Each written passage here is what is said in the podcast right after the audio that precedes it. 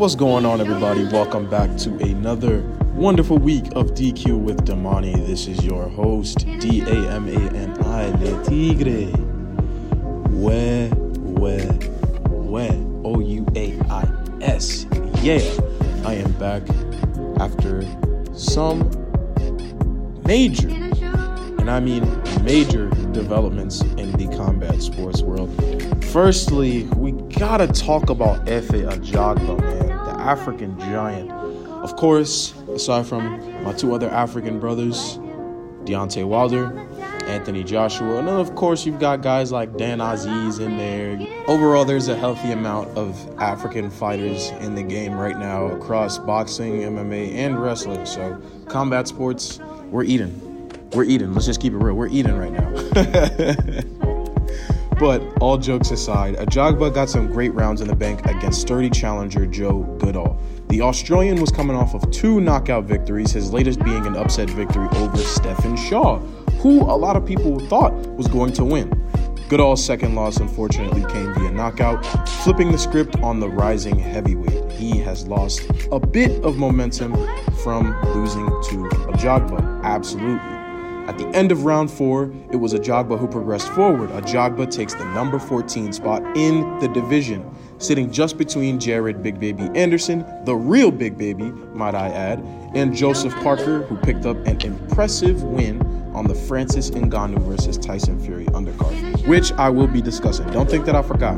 And you know I'm not going to cap about that fight. So look forward to it. Please do there is finally a little bit more upward mobility in the heavyweight division, which applies pressure on the people closer to the top. They are getting squeezed in now. For example, Deontay Wilder, Andy Ruiz, and Anthony Joshua all must get a deal done somehow to avoid anyone below them overtaking them on the rankings. Zhilei Zhang, Filip Hrgovic, and other names are hot on the heels of the top five. At this point, y'all, there's way too much talent at heavyweight for the competition to be stalling like this. I'm keeping it 100. At this point, I'm like a broken record, calling out all of this shady stuff out at what was supposed to be the premier division of the sport. I don't understand this. For the quote unquote premier division, we're lacking right now. What's going on, y'all? I don't know when the matchmakers and promoters will get it, but until they do, we'll be seeing people fade in and out of the heavyweight picture slowly. These guys are going to start dropping like flies in the heavyweight division. And if you don't believe me, just keep your eyes peeled. Joe Cordina. That boy can throw. I don't know why people. Once again, I, I, I keep having these discussions with you all about counting people out, and then when they win, all of a sudden everybody was a fan. All of a sudden, all of these people are fans. These people were major supporters of Joe Cordina or anybody else who fits into this specific category because this has happened, if you've noticed, several times this year already, and several times last year as well. So I don't know when people are going to get it. Just stop counting these guys out. Really, it's ridiculous. Over the weekend, Friday, let's just get it straight. O'Shaquie Foster made a strong case for himself as well. The division is heating up, and I've mentioned it several times because the title picture is coming together very nicely.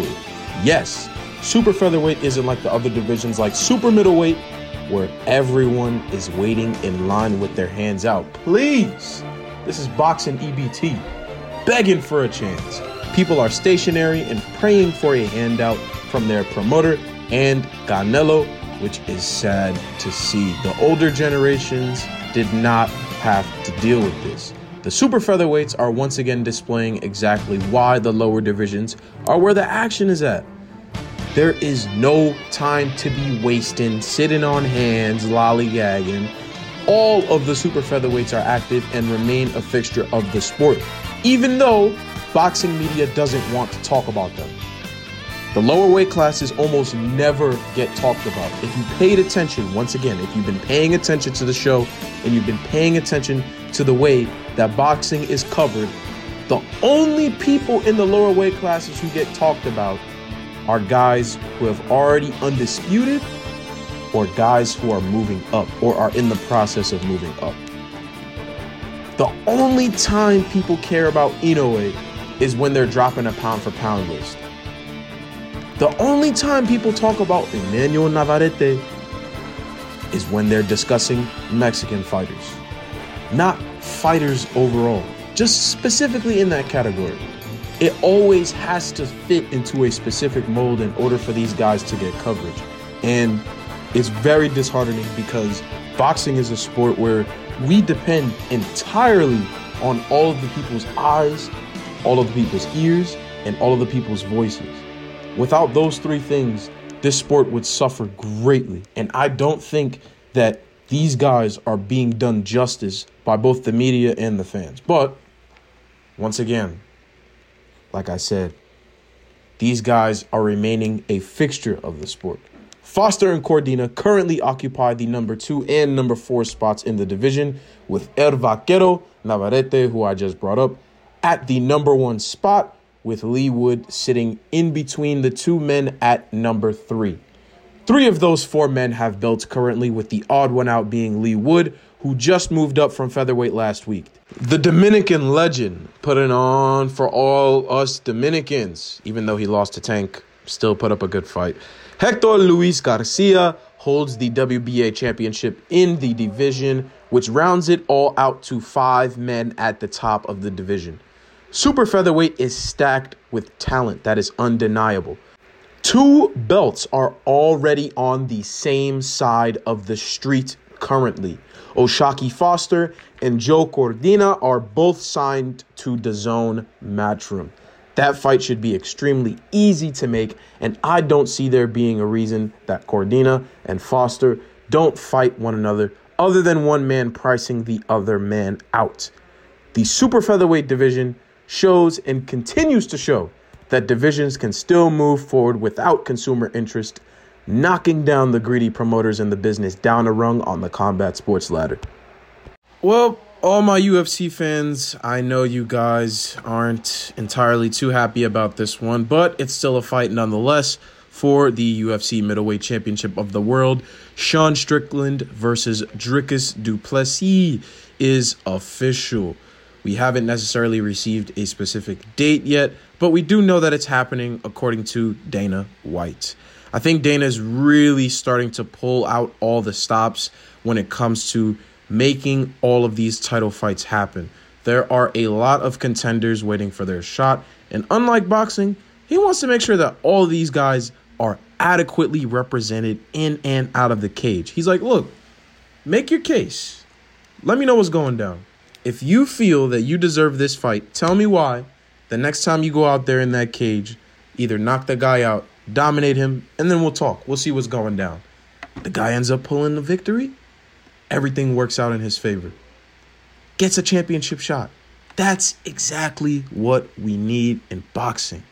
But it's not happening.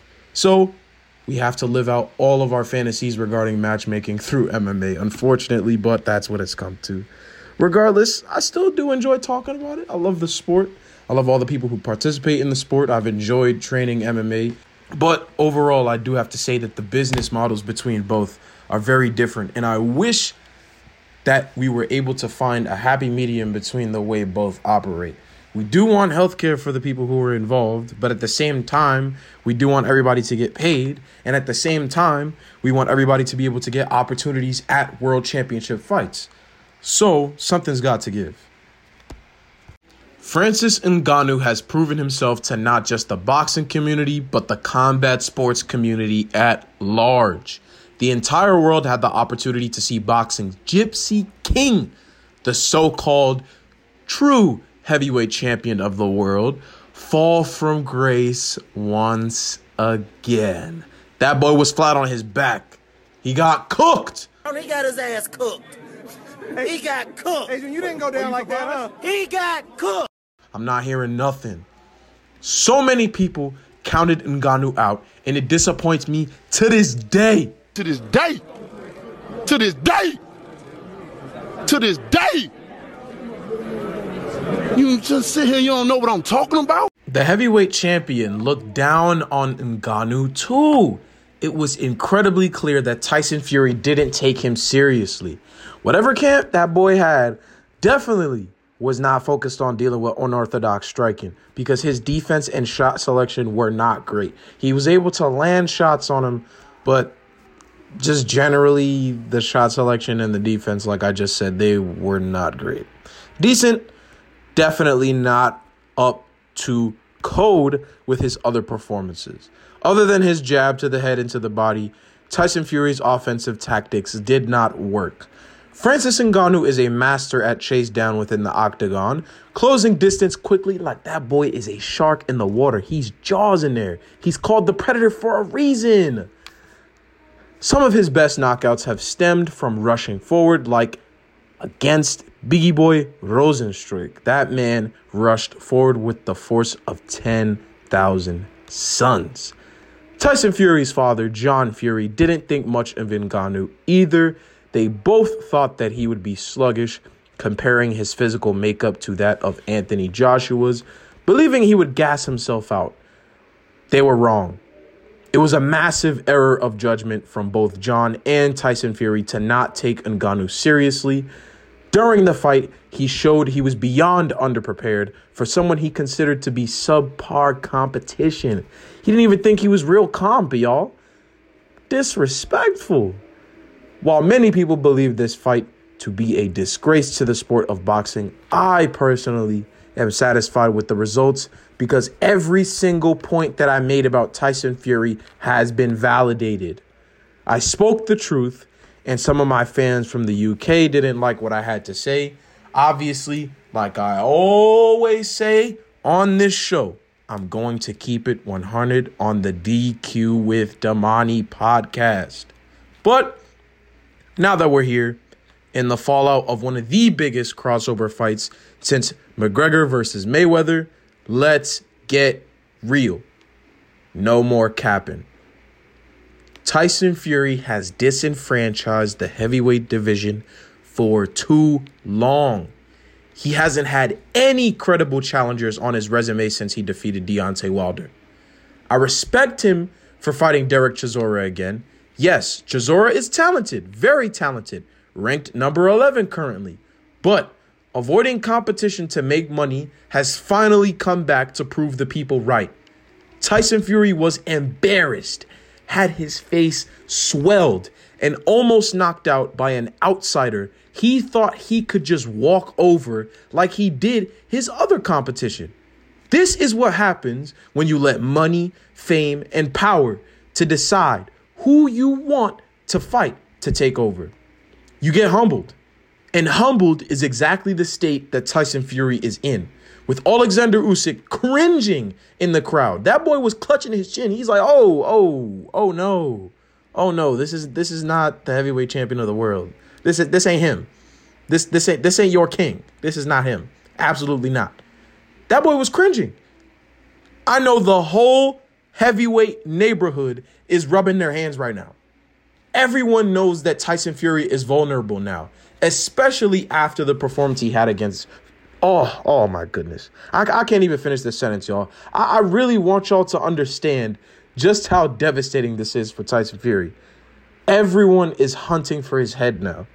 It's scary hours for that man. He's going to have to clutch up in the lab because everyone is coming for his head.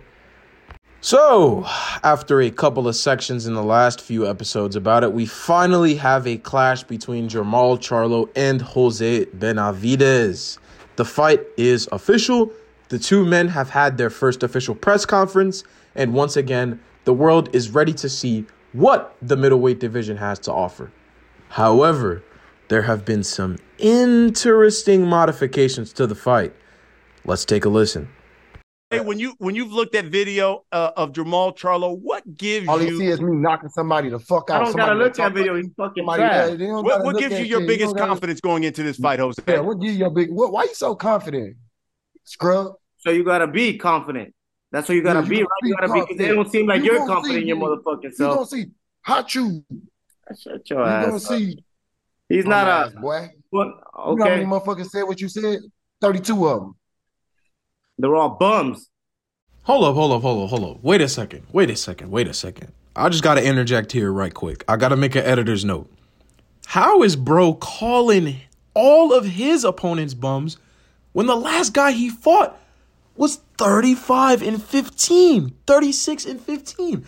I I, I don't understand how he has the audacity to call all of Jermall's past opponents bums when he fought a guy who was 35, 36, and 15. That makes no sense, y'all. What's going on? What's going on? And then he, uh, I, I, I'm gonna just let it play, y'all. I don't know what's going on. They all bums, huh? Okay, why? I see or Terrence Crawford and none of them. I'm not still talking about even- fights. I'm talking I haven't about even when studied me you and at I'm all. I don't even know how when- you When I saw you in person. That's You, what you ain't never seen me in person. ass scrub. up. Shut You up, ain't never seen me in, scrub, Okay. in person, you scrub. You ain't never Hey, Maul. seen me. Maul, what, what You you know, one of the one of the things Jose asked you at the, at the very top was wh- I'm why aren't delusional, 'cause I why aren't you guys fighting at 160? Why aren't you fighting for your title? Can you respond to that? Man, I'm listening to the handlers. I'm I'm listening to what uh, the WBC is telling me, and uh, I'm going in the fight. Uh, I'm about to start training camp tomorrow, so like you know, I'm getting ready right now. Look, look, look at him. Look, what you worry about? You're, you're starting training What you camp worry? I'm tomorrow. about to start. You should have been I'm about to start training camp. Is, Uh, hey, Jermall, is this is this the first since it is at uh, 163? Is this the first step towards eventually fighting at 168. 168, where his brother sir. campaigns and you know Canelo, where everyone Yes, sir. thinks that you'll end up? Yeah, yes, sir. This is this the first step to like, you know what I mean? Uh, getting to the next weight class. And I'm gonna use uh Benny, I'm gonna use the I'm gonna use the little big brother with his with his little man syndrome. I'm gonna use him. Hey, I'm as big as you.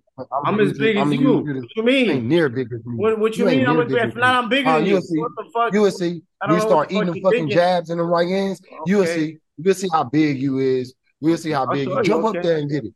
Jump up there and get it. I'm gonna, I'm I'm gonna show you ass. I'm gonna whoop your You ass. ain't gonna whoop shit. I'm gonna You get ain't never I'm gonna get your comb so you can brush your You fucking nappy ass fucking hair You ain't too. never whooped. Benavidez, uh, Jose Benavidez, great fighter. Got nothing bad to say about you. You'll see when we get in there. You know what I mean? You're gonna have to make the adjustments. Keep running your mouth, mister. You'll see when we get in there. You've been training for a while. Well, why don't you want to fight at 160 then? There's no discipline there, is there? You're already Okay. scared. Like, why are you sweating I'll for? You're fight, already scared, fight at huh? I'll fight at once. I'm the champ at 160. Exactly. So why don't you fight at 160? Why'd you might want to make a catch? I'll fight at 160? 160. You, you, you Yeah, can't make I weight or what? nothing to do with none of that. Okay. No, I'm good. Okay. I could have I could have made the fight at whatever I wanted it to be at. You need Yeah, to fight exactly. me. I But you chose to to fight fight at 163 for now, to, and You to you want to defend your title. What You happened with to that? Fight me. You I'll the fight one you. need to fight I'm me. gonna fight you. Don't worry about that. I'm gonna fight you. I'm gonna so beat all the right, fuck so out of keep your you. mouth You already look off. You, you already scared. your Why mouth you sweating for? You already sweating. Sweating, Fucking sweating, boy. So, as you all just heard, there is a lot of negative energy between the two. They are talking up a storm. We know that both of the Charlo brothers can talk. We know this. We've been hearing them talk for years. They've beefed with every single fighter, whether you're below weight class, like Tank, Richardson Hitchens, or you're above a weight class. They don't care. They will beef with everyone in the business. The fact that Jermall and Caleb Plant are beefing right now is proof of this. Ridiculous. And I'm, I'm not going to mince any words here. Historically, Jose Benavidez has never been humble, which is the exact opposite of his raza heritage. We know that Mexican fighters are generally quiet, generally very humble, very respectful. But Jose, he don't give he he he he does not care. He does not care. All of that tradition, being a great humble Mexican fighter, he he cares for absolutely none of that. His brother, David, yes. David Benavidez, yes, absolutely. He fits that mold. But Jose, no. He's very uncharacteristic of that mold. All of his opponents have had an earful from him, especially Terrence Crawford. But trash talking Crawford was a huge mistake, and it led to Jose receiving the worst beating of his boxing career. That boy was knocked out. Let's just be real here, y'all. That boy got slept. Crawford hurt that man. The word humble is not in Jose Benavidez's vocabulary. Jose definitely has the right to be pissed off with Jermall Charlo and the WBC, though. I'm not going to say that he has absolutely zero reason to be frustrated. He should be calm. why are you disrespecting the champion like this? No, it's completely reasonable and it's completely justified. I don't want you guys to get the wrong idea here. When the contract was sent to him, he knew that he was going to be walking into a 12 round world championship fight at 160 pounds. Now, after a crazy change of heart, the fight gets changed to a 10 round, 163 pound catch weight with no ranking or belt on the line. This changes money, this changes exposure, and this hurts Jose Benavidez' stock.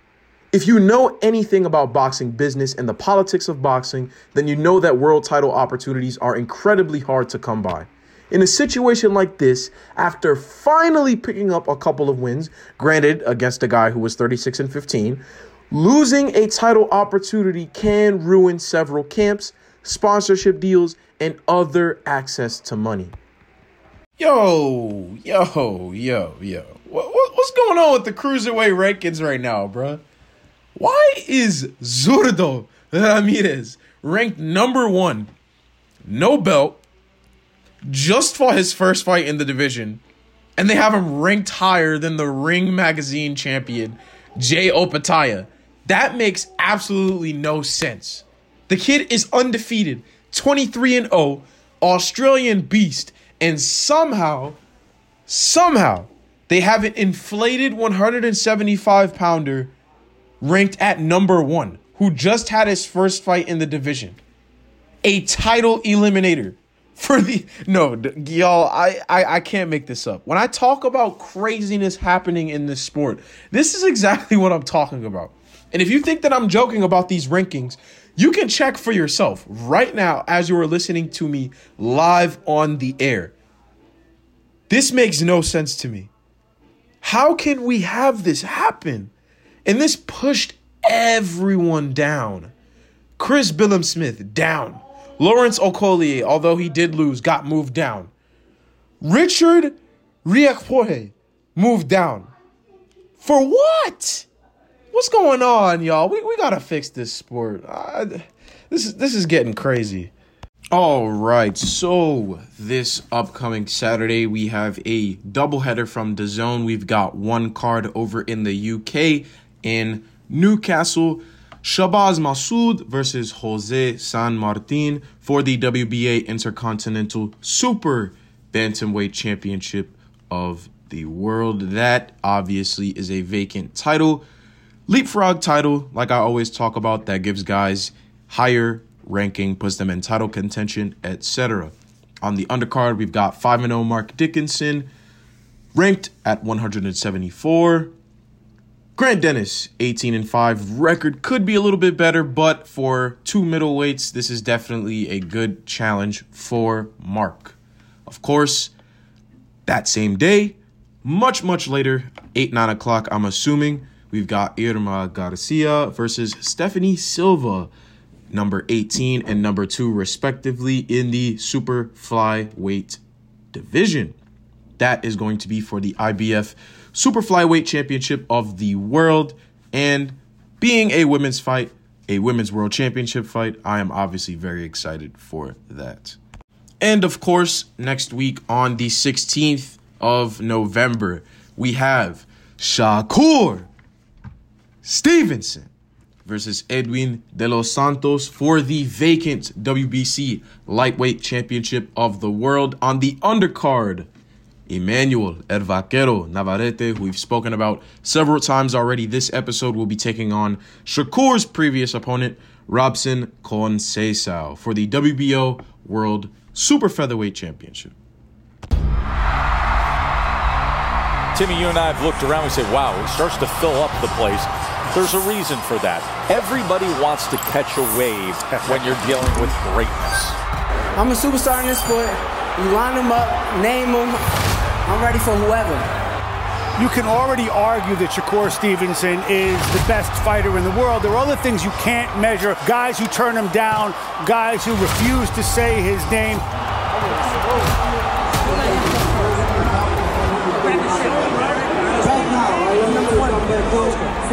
Hey, for now, bro. For now. Just tell all them other lightweights, get ready. Tell them, come on.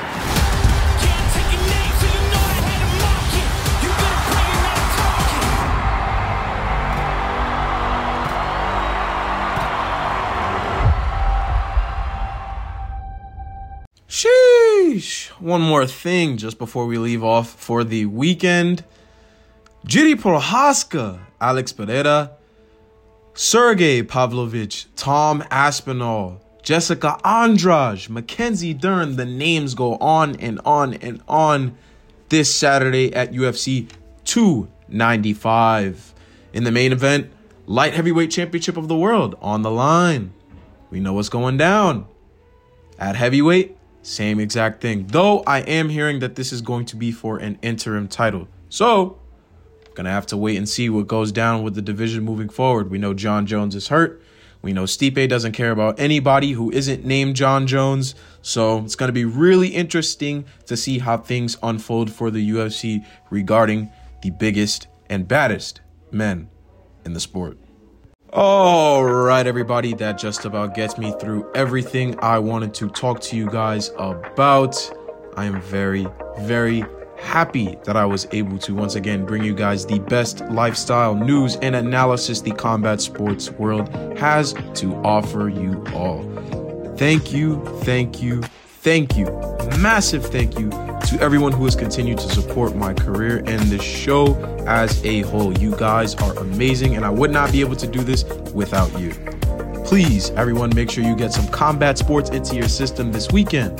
Whether you're watching MMA, whether you're watching boxing, or you decide to, you know, uh, decide to take a leap off the deep end and take a trip to the world of influencer boxing, make sure you're watching something. Once again, this is your host, D A M A N I, Le Tigre himself, saying thank you and God bless. Be safe.